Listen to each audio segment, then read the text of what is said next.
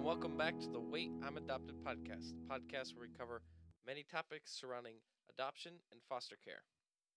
This week, we continue our conversation with Molly. I think it must have been hard to be the biological kid who kind of everyone ex- expected you to be like fine. Like I think Right, sometimes yeah. like, uh, well, you know, at least Molly's fine.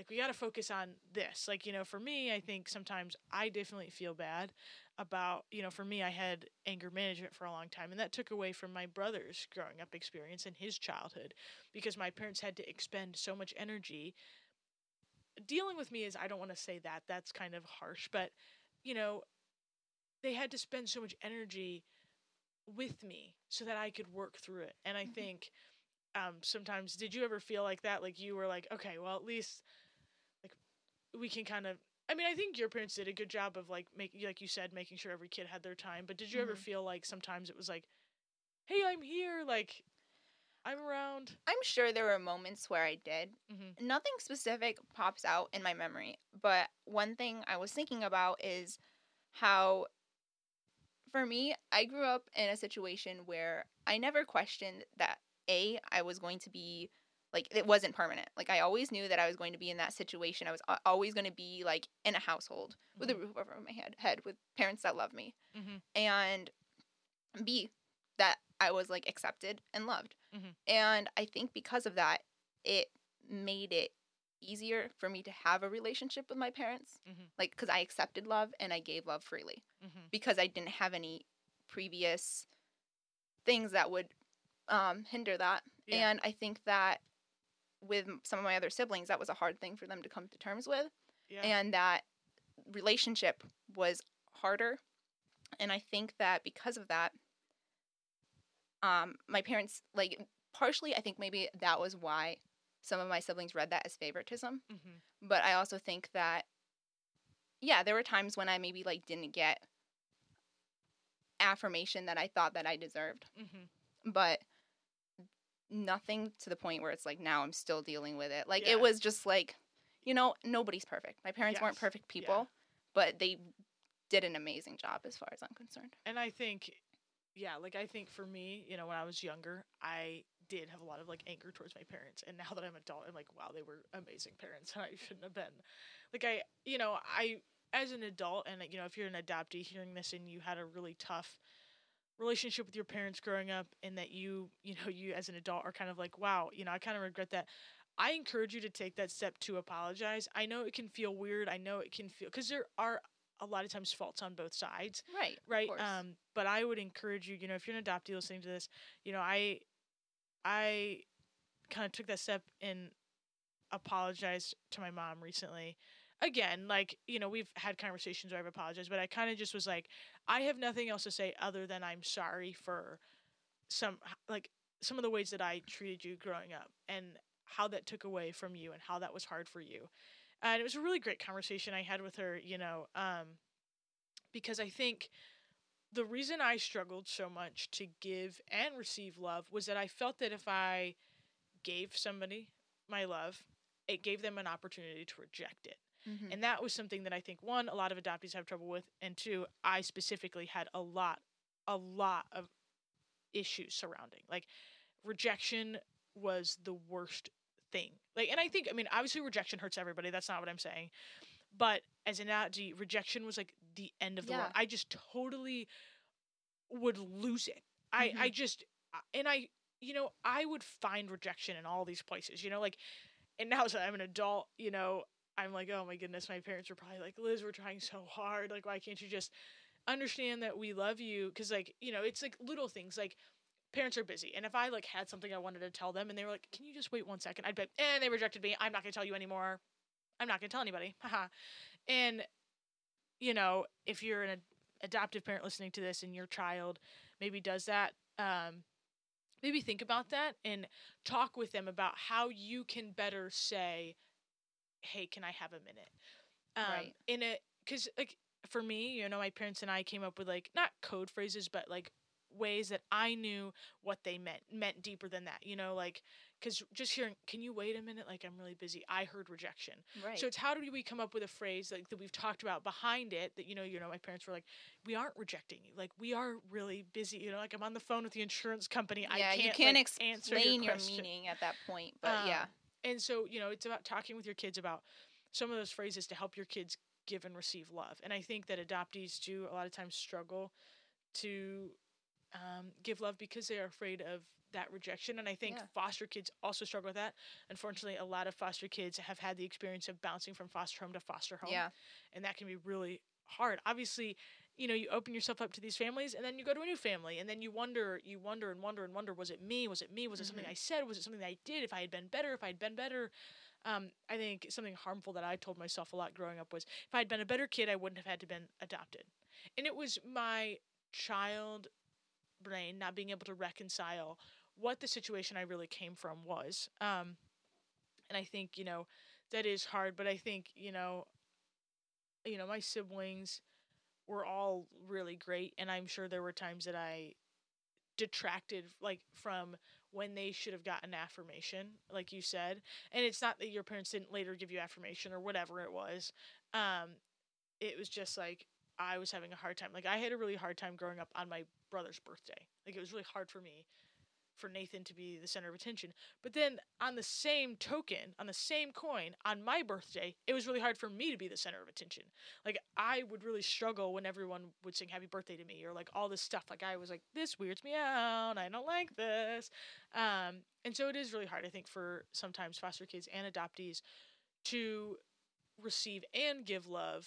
Um, and it's about, you know, doing it in a healthy way hmm and kind of going off of that, um, I know that your family went to family therapy, Yeah. um, and I did as well. And I think one thing that I would say, and we're going to talk about that a little bit more here, is first of all, it's totally okay to go to therapy. And I think one thing, talking with my parents, one thing that they wish that they had maybe heard yeah, earlier in my adoption was that Liz should see a psychiatrist or a, therapist.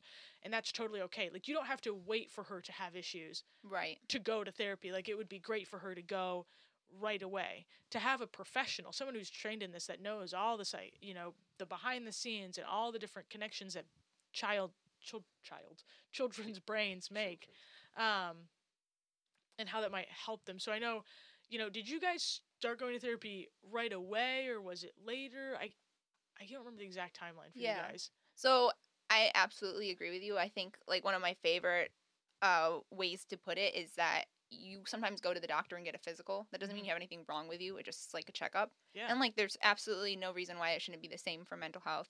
exactly. Yeah, um, totally agree. My family did not go to family therapy right away. Okay. So like unfortunately it was because some issues had come up Mhm. where it was to the point where my parents decided we're going to try this because we had some of my individual siblings had gone to therapy Mhm. before and it was good for them. Yeah. Um that helped them and at this point they decided, well, hey, we're uh, we're a family ultimately. Mhm. And let's see how this works. Mhm. And I think that that dynamic of having somebody while one of a family member is in the room, having somebody like say something, like try to express or like try to explain feelings that one person might be feeling to another person is a powerful thing. Like instead of just like somebody telling you, "Hey, have you ever thought this person might feel this?" It's like they're saying this and this person is right here and you're looking at them. Yeah. Yeah, I- so totally agree. I the thought that just came to my mind is, you know, a, a therapist or a psychiatrist can so often be an advocate for your child when they are unable to express themselves. Um, and I think that, like kids, as a kid, I had a really hard time expressing how I felt to my parents. And if I had, and when I started to go to therapy later in life, that person was able to take all of my bundle of mess of emotions and kind of explain it to my parents in a way that they understood. Whereas when I tried to explain it to them, it was just like, I don't know what's going on. This is I just have a lot of feelings. And you know, my parents, my dad is an engineer. My mom does have an early childhood education degree, um, but was a stay-at-home mom for most of, well, for all of my life. Um, and you know, neither one of them was a psychiatrist or had a strong background in therapy or anything like this. And so, you know, I, I think it's unfair of us to expect parents to just to be able to discern that stuff by themselves with no sort of formal training. Um, that's why there's degrees. That's why there's people that say that. And right what you said about mental health is so important like it doesn't have to be oh i'm having a major issue right now Mhm. um, but i think therapy can be so beneficial because it can help an adult explain to the adults the parents um, what is going on you know so if you're a prospective adoptive parent if you are a current adoptive parent i would so encourage you to make therapy or uh, like a psychiatrist available to your child and i know that it can be expensive and you know um, with insurance and stuff like that and you know i think my family personally had to like uh, shop around sounds like a weird word uh, find a Yeah. therapist that like worked with our insurance and stuff like that and it was a longer process and also um, I don't know if you had this experience, but I went to multiple different therapists because it was it took a little bit for me to find one that I really gelled with. Uh, you know, a couple of my first therapists I did not gel with. I think it's important, like I said, to find your child an advocate. Mhm. And uh, the first therapist I went to just tried to like justify everything my parents were doing to me. And I already internally knew that my parents loved me and that they were trying to do what was best for me, but I needed to be able to express how things made me feel. And they didn't allow me to do that. They were like, "Well, you shouldn't feel that way." And we've I've said this before on the podcast, but you know, as a person, you have the right to feel however you want to feel, but you don't have the right to act however you want to act, right? Like I felt anger a lot because that was the only emotion I could feel. And that is okay, right? That's what my my last the therapist that I really gelled with helped me understand was that is totally okay that you feel that way. Totally not okay to scream at people. Like you can't Liz, like I remember him being like, "Liz, you can't scream at people." And I was kind of like, "Oh, you're right. I shouldn't scream at people. That is mean." Like, okay, I get it now. Um, but my first therapist, it, it made me more frustrated. Mhm. So I think also if you're a parent, don't be discouraged if the first therapist you go to doesn't really work out. That's okay. Uh, therapists specialize in different things. Yeah. Um, and they might, you know, a, a certain therapist might help. In your case, you had a bunch of adopted kids in your family. Might help one kid, but another kid might need a different one. That's totally okay as well. You know, don't feel like a failure of a parent. And I think that's a big thing. Don't feel like a failure of a parent if your child has to go to therapy. I like you're like especially with adoption when there's this big trauma, therapy is good Mhm. and it helps and you're not a failure of a parent. Don't take it like that. Um, it's just that your child needs some extra help expressing themselves and learning coping mechanisms, um, like healthy ones. Because I, Right. you know, I was 18 months and then all of a sudden everything that I knew got just turned on its head from the language that I heard every day. Like imagine, you know, we have those nightmares where you you have you can't talk to anybody and it's a nightmare because nobody understands you. That was a reality for me at 18 months is I went from hearing Thai to hearing English. Right. And that's a huge trauma. And I obviously, you know, I subconsciously had that trauma. I don't necessarily remember that, but you know, therapy uh, is good and healthy. But you know, so would you guys go? So in my case, I went alone a lot, and then like once a month, my parents would come, and then like once every two months, my brother would come. This was before my little sisters, and then um, we would kind of like have some family therapy. So how did how did yours work? Did you guys always go as a family? Did kids go individually?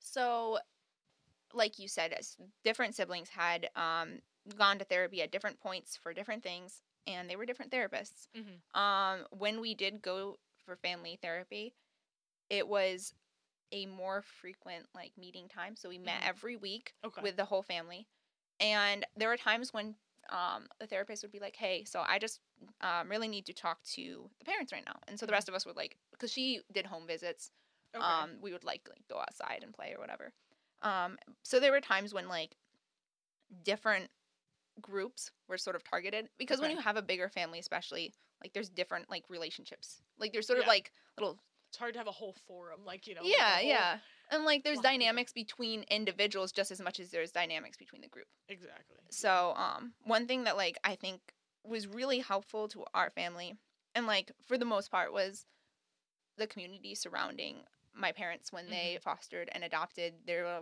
quite a few resources available to them so like Yeah. definitely check that out i know that um like you said therapy is expensive Mhm. and with you have when you have like a lot of different therapists and a lot of different family members that might have different needs Mhm. it's always good to just like try to take advantage of the resources that are available to you as much as that's possible.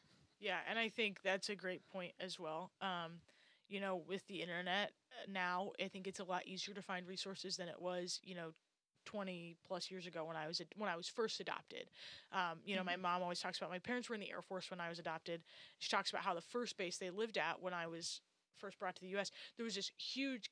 Um, I was adopted through an uh, organization called Holt International, um, and there was like this whole group of people on that base who had adopted through Holt International, and they had it wasn't like a weird like group of like we're all you know it was like we have picnics and we just offer support and the Mhm. people that had you know had kids that were older and kind of gone through the process really mentored you know those younger people that were like just adopting and were kind of like we're just trying to keep our heads slightly above water. We are totally overwhelmed which is okay. Like right. it's totally okay to be overwhelmed and to need resources and to need help and to need a, a life buoy.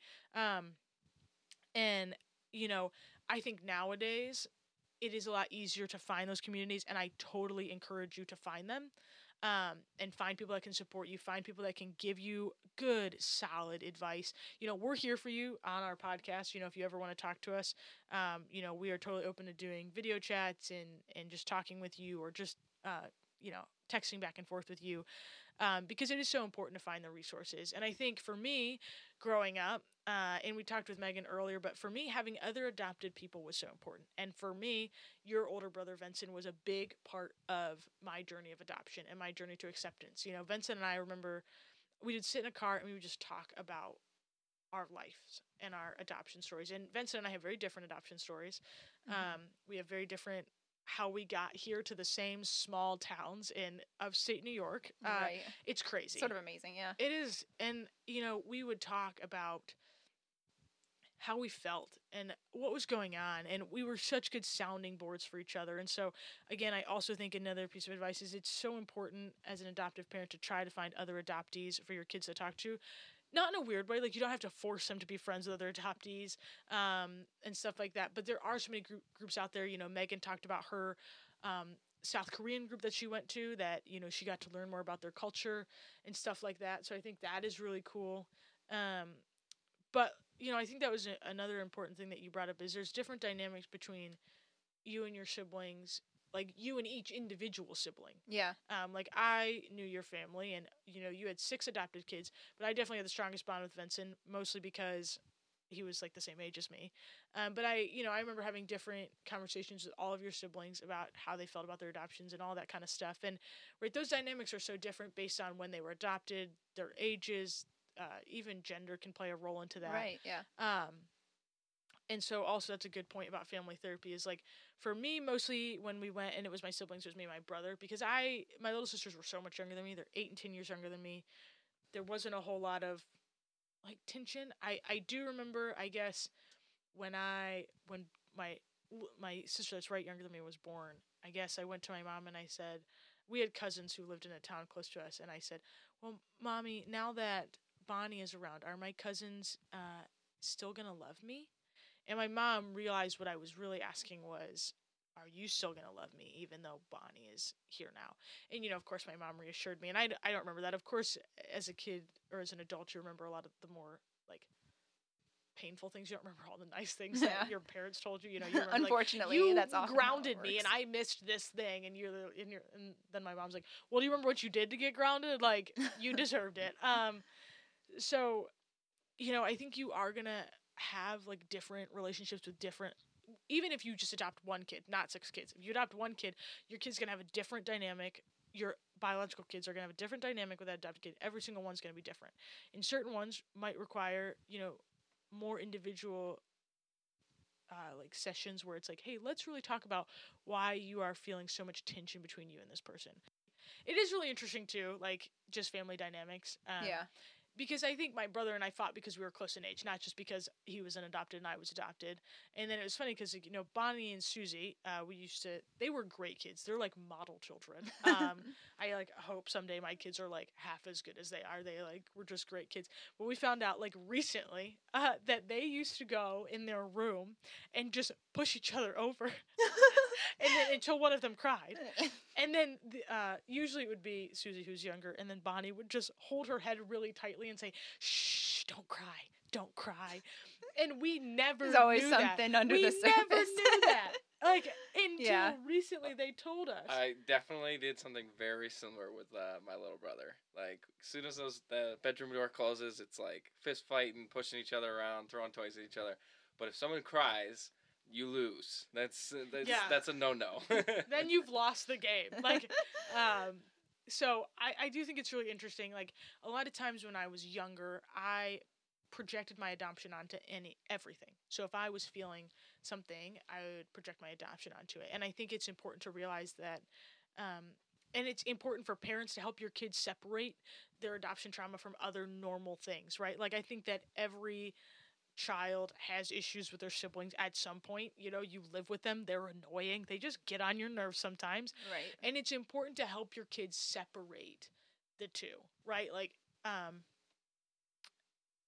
right, like my brother never really teased me about adoption. He knew that it was off limits. I think once he teased me about it, and we had a whole conversation. And you know, he was young. He was like six, and I was like four, and he just he used it like you would use any other insult, though. You know, like you're like, well, you have a big nose, and he was like, I I don't even remember. You know, he he said something, and I, but he said he brought my adoption into it and we immediately talked about it as a family and Mhm. how that wasn't something that he should tease me about how that was that wasn't something that was wrong with me but also i think it's funny because nathan didn't mean to hurt my feelings like he just used it because he was like You're, "You're young. adopted." Like, you don't know you where the limits are. Yeah. well, and it was that he saw it like anything else. Like he saw it like he saw it like you know, I my brother had larger ears or has larger ears, and I would mm. tease him about that, and he like saw it as an equivalent, which I It's think like a fact. Yeah. yeah, like,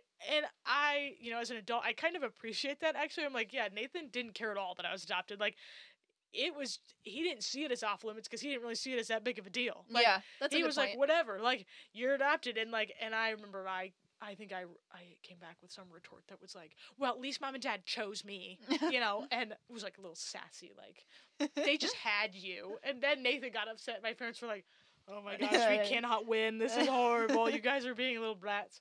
Um, but I think you know that goes back to you know kids are more accepting than you think they are, and you know, but it's important I think to help your kids separate like what might be adoption trauma from what is normal, you know, part Feelings, of growing yeah. up. Yeah, normal like I'm 13 and I am angsty and I hate everybody, you know, and what is hey you know we might need to address this on a deeper level with therapy or with other with getting you in contact with other people that might be able to speak into your life a little bit more you know somebody that might be adopted an older adoptee um, yeah.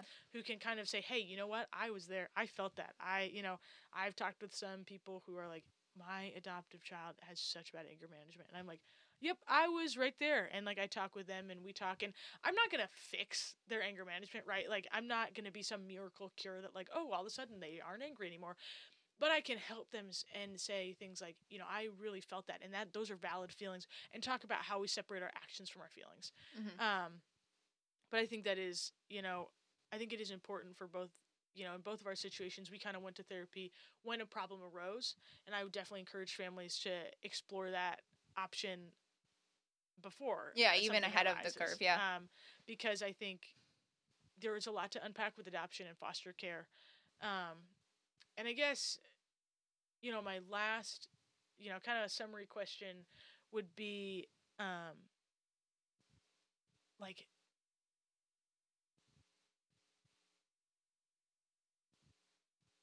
what is one thing that if you could tell foster families not i mean it doesn't have to be like one sentence like if you kind of summarize uh, your experience with foster care and what you might en- say to somebody to encourage them in a similar situation you know what would that look like? I think you know for me with adoption um, i always tell people it's not going to be an easy journey but there are beautiful sides to it and um, but it's a journey i think that's what i tell people like because i think it can be very daunting like i think Mhm. you know, when I was 16 and I was in the throes of being so angry about everything, I would have told you that adoption was horrible and I hated it. And now as an adult, I've been able to reconcile a lot of it. And I think that, you know, I tell people that it's a journey and that, you know, there are going to be hard parts, there are going to be messy parts, but it is worth it and it is it can be beautiful, right? We obviously know that there are situations where people are adopted into bad situations or fostered in bad situations. So kind of out those are kind of let's use those as outliers from that statement. Um, you know, and we you know if you are in a situation like that and you need help please reach out to our podcast and we'll do anything we can but i guess from your perspective what is something that you would tell pros- prospective foster families or current foster families about fostering So I'm actually gonna borrow from something my dad said, Mhm. and like I I want to like reaffirm what you just said. If you asked any of my siblings or my parents, I think the last word they would use to describe um the experience we had fostering and a, and adopting is easy. It wasn't something that came easily, but my dad told me when he was thinking about like what he would say to someone who was thinking about it themselves is that one you need to go into it with your eyes wide open about the realities of what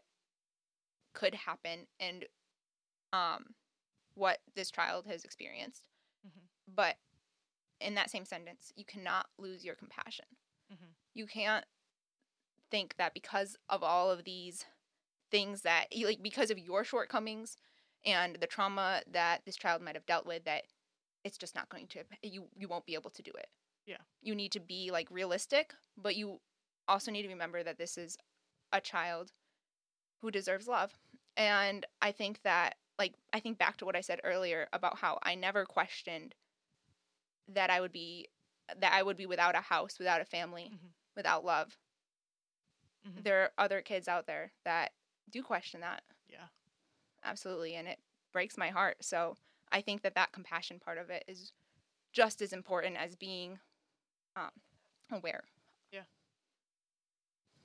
Well, yeah, Molly, we uh, just want to thank you so much for coming on. This has been an awesome conversation. Definitely, uh, I've definitely learned a lot about um, a little more about your story and your family story, and th- I've definitely learned a lot more about uh, foster care. Yeah absolutely thank you Yeah, and I think you know uh, if you guys are struggling, uh, like Molly said, we believe that every child deserves love, and that adoptees and foster children should feel loved. We also realize that not every child feels that way, and we want to say that we here at the Wait I'm Adopted podcast love each and every one of you. And if you feel like you're in a situation where you're not feeling loved, please reach out to us. If you are feeling lost and alone or anything, really you just want to talk to somebody, we are here for you. Um, and if you're somebody that has a question for Molly, um, you know, we definitely plan to have her back on the podcast and would love to answer some of your questions about foster care from her perspective as a biological child. Um, but, you know, stay tuned for all the exciting things. We have more interviews coming your way, more great episodes on adoption and foster care. You can follow us uh, on Facebook or Instagram at Wait I'm Adopted Podcast or send us an email at waitimadoptedpodcast at gmail.com. Uh, but this is us signing off for this week. We'll talk to you next week. See you guys all next week.